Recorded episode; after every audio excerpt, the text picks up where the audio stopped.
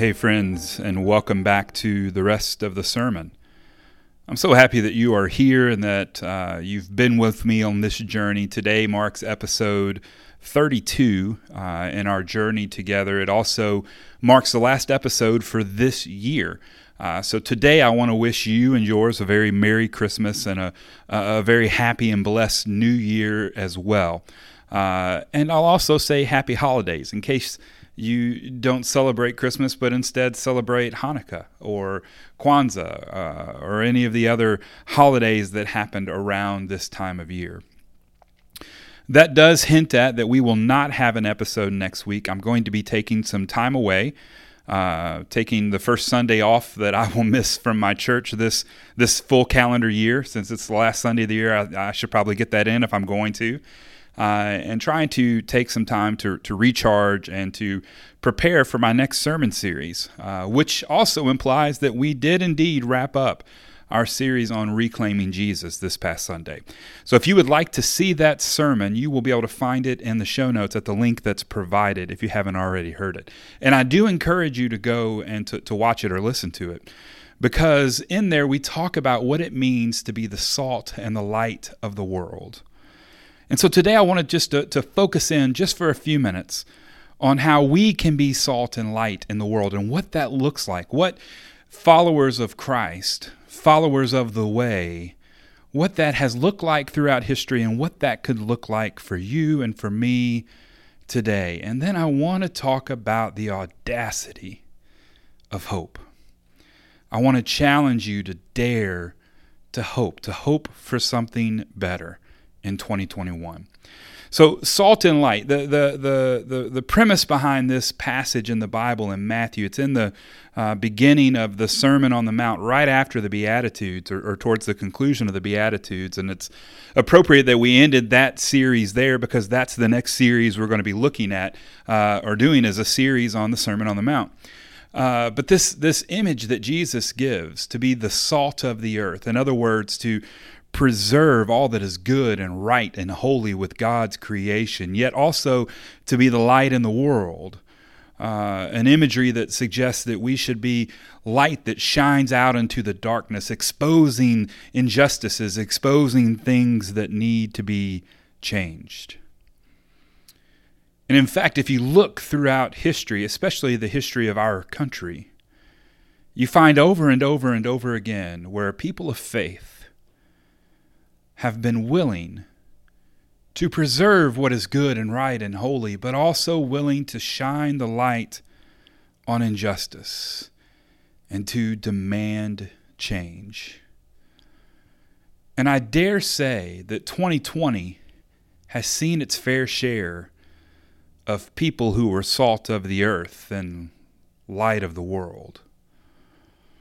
Those who have stood in solidarity to say, we all have to be looked at upon and treated as equal. Those who have said that things like systemic racism, systemic injustice exist in our world and exist in our country. Those who have been willing to shine the light in dark crevices and ugly places and say, you don't just get to turn away because this doesn't affect you, because in reality it affects all of us. And we've been forced to ask questions as a result. Even on this podcast, we've talked about how do we show solidarity? How do we show support? How do we also humble ourselves to realize that far, far too long we have been a part of the problem and not a part of the solution? It's often been said when it comes to things like racial justice that that the the the middle-aged white man who acknowledges racism yet does nothing about it is worse than someone who might be willing to wear a Klan hat and attend a rally. And I have never thought about it in, those terms, but as I thought about it and contemplated, I, I, I kind of have to agree. It's the one who's willing to acknowledge that it exists, but then does nothing to stop it is far worse than the one who doesn't uh, even recognize that it's a bad thing that it exists in the first place. Those who are willing to preserve what is good and right and holy. Things like continuing to teach this gospel message, not losing sight of who Jesus was and is, but instead being willing to reclaim who he is. Those things are important, and those are the tasks that we have set upon in 2020. Now, I'm not going to pretend that the calendar is somehow going to switch over to 2021 and all of our ills will be gone. I'm not going to pretend that overnight magically things are going to get better. But I will say, and I will challenge you to have the audacity to dare to hope. It feels like for me, friends, that for far too long, especially in this year with uh, dramatic things going on, it's been very difficult to hope because every time I feel like I have something I can put my hope in, something else happens. The other shoe drops. Something else comes along that seemingly shoves me back down to the ground. Yet, here we are, collectively, together, at the end of the year, with a chance to lock arm in arm and boldly walk into a new year. And not just to hope, but to demand that things will be better. Friends, I want to challenge you. I want to encourage you this time of year, these next couple of days as Advent wraps up and we celebrate the, the birth, the coming of the Savior. I want to challenge you to be willing to let your tribalism die and instead to step back into your faith. And that might sound a little weird to hear, a little weird for a pastor to say. Because some would argue that Christianity isn't that in and of itself tribalism, and I would say very loudly from the highest mountaintop I could could find, no, that's not what Christianity is. In, in fact, it's what it's been turned into, and, and it's the furthest thing from what Jesus called us to do and who Jesus called us to be. So I want to encourage you as the year ends, as Advent wraps up, to end your relationship with tribalism, to end your relationship with things that separate you from other people, and instead to be willing to answer the call of Christ, to embrace others, and to embrace the otherness that makes them others, and to recognize in each and every person the image of God. Friends, if we are going to come together, if we are going to be serious about reclaiming Jesus, if we are going to listen to this most seminal sermon that's probably ever been delivered, not even probably, that has ever been delivered on earth, the Sermon on the Mount, then we have to be ready to take our glasses off, our rose colored glasses, and to experience the light that is being shined in the darkness of our lives and our souls that shows the things that need to change. And we have to come together around those timeless parts of God's creation that we must preserve while also being willing to answer to the call to look at ourselves in the mirror and say, how do I follow Jesus today? It's a challenge. It's not easy following Jesus.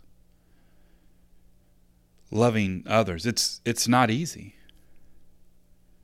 Yet that's what we are called to do.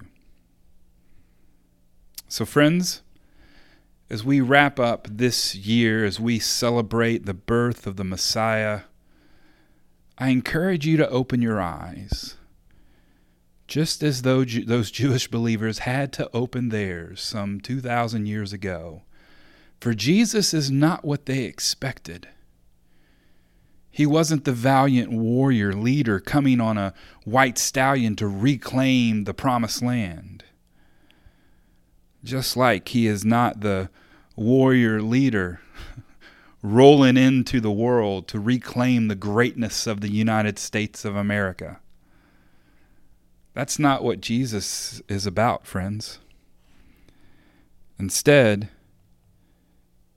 Jesus is about loving one another. Jesus is about a new order, a new way, one that says we must lift up all, we must support all, we must care for all because we're all invited into the kingdom. We're all created in God's image. I'm not saying anything new that you haven't already heard over the last few weeks, but I, I fear that it bears repeating because I don't know that we all hear these words and understand just how serious it is to God.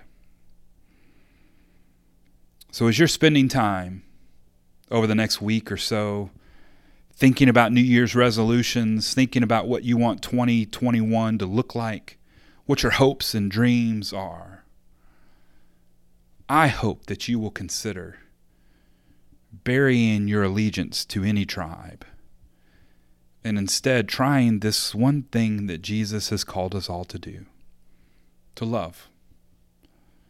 Instead, joining people of the way. That's what they were called back in the day. People that answered the call.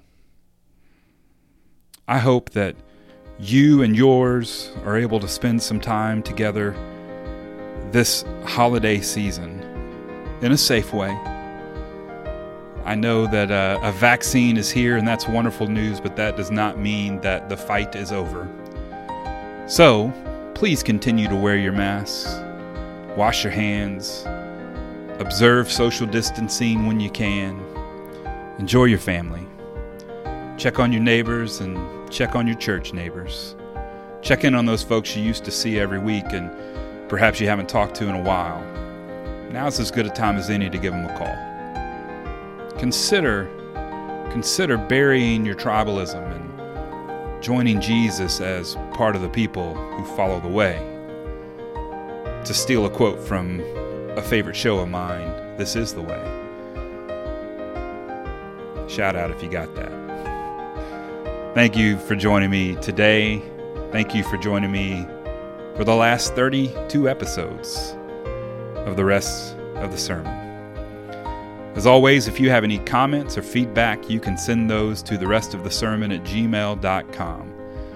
Look forward to hearing from you. Hope you have a blessed day, a very Merry Christmas, Happy Holidays, and a very happy and blessed New Year's. See you in a couple weeks. Between now and then, let God be God. You be love. God bless.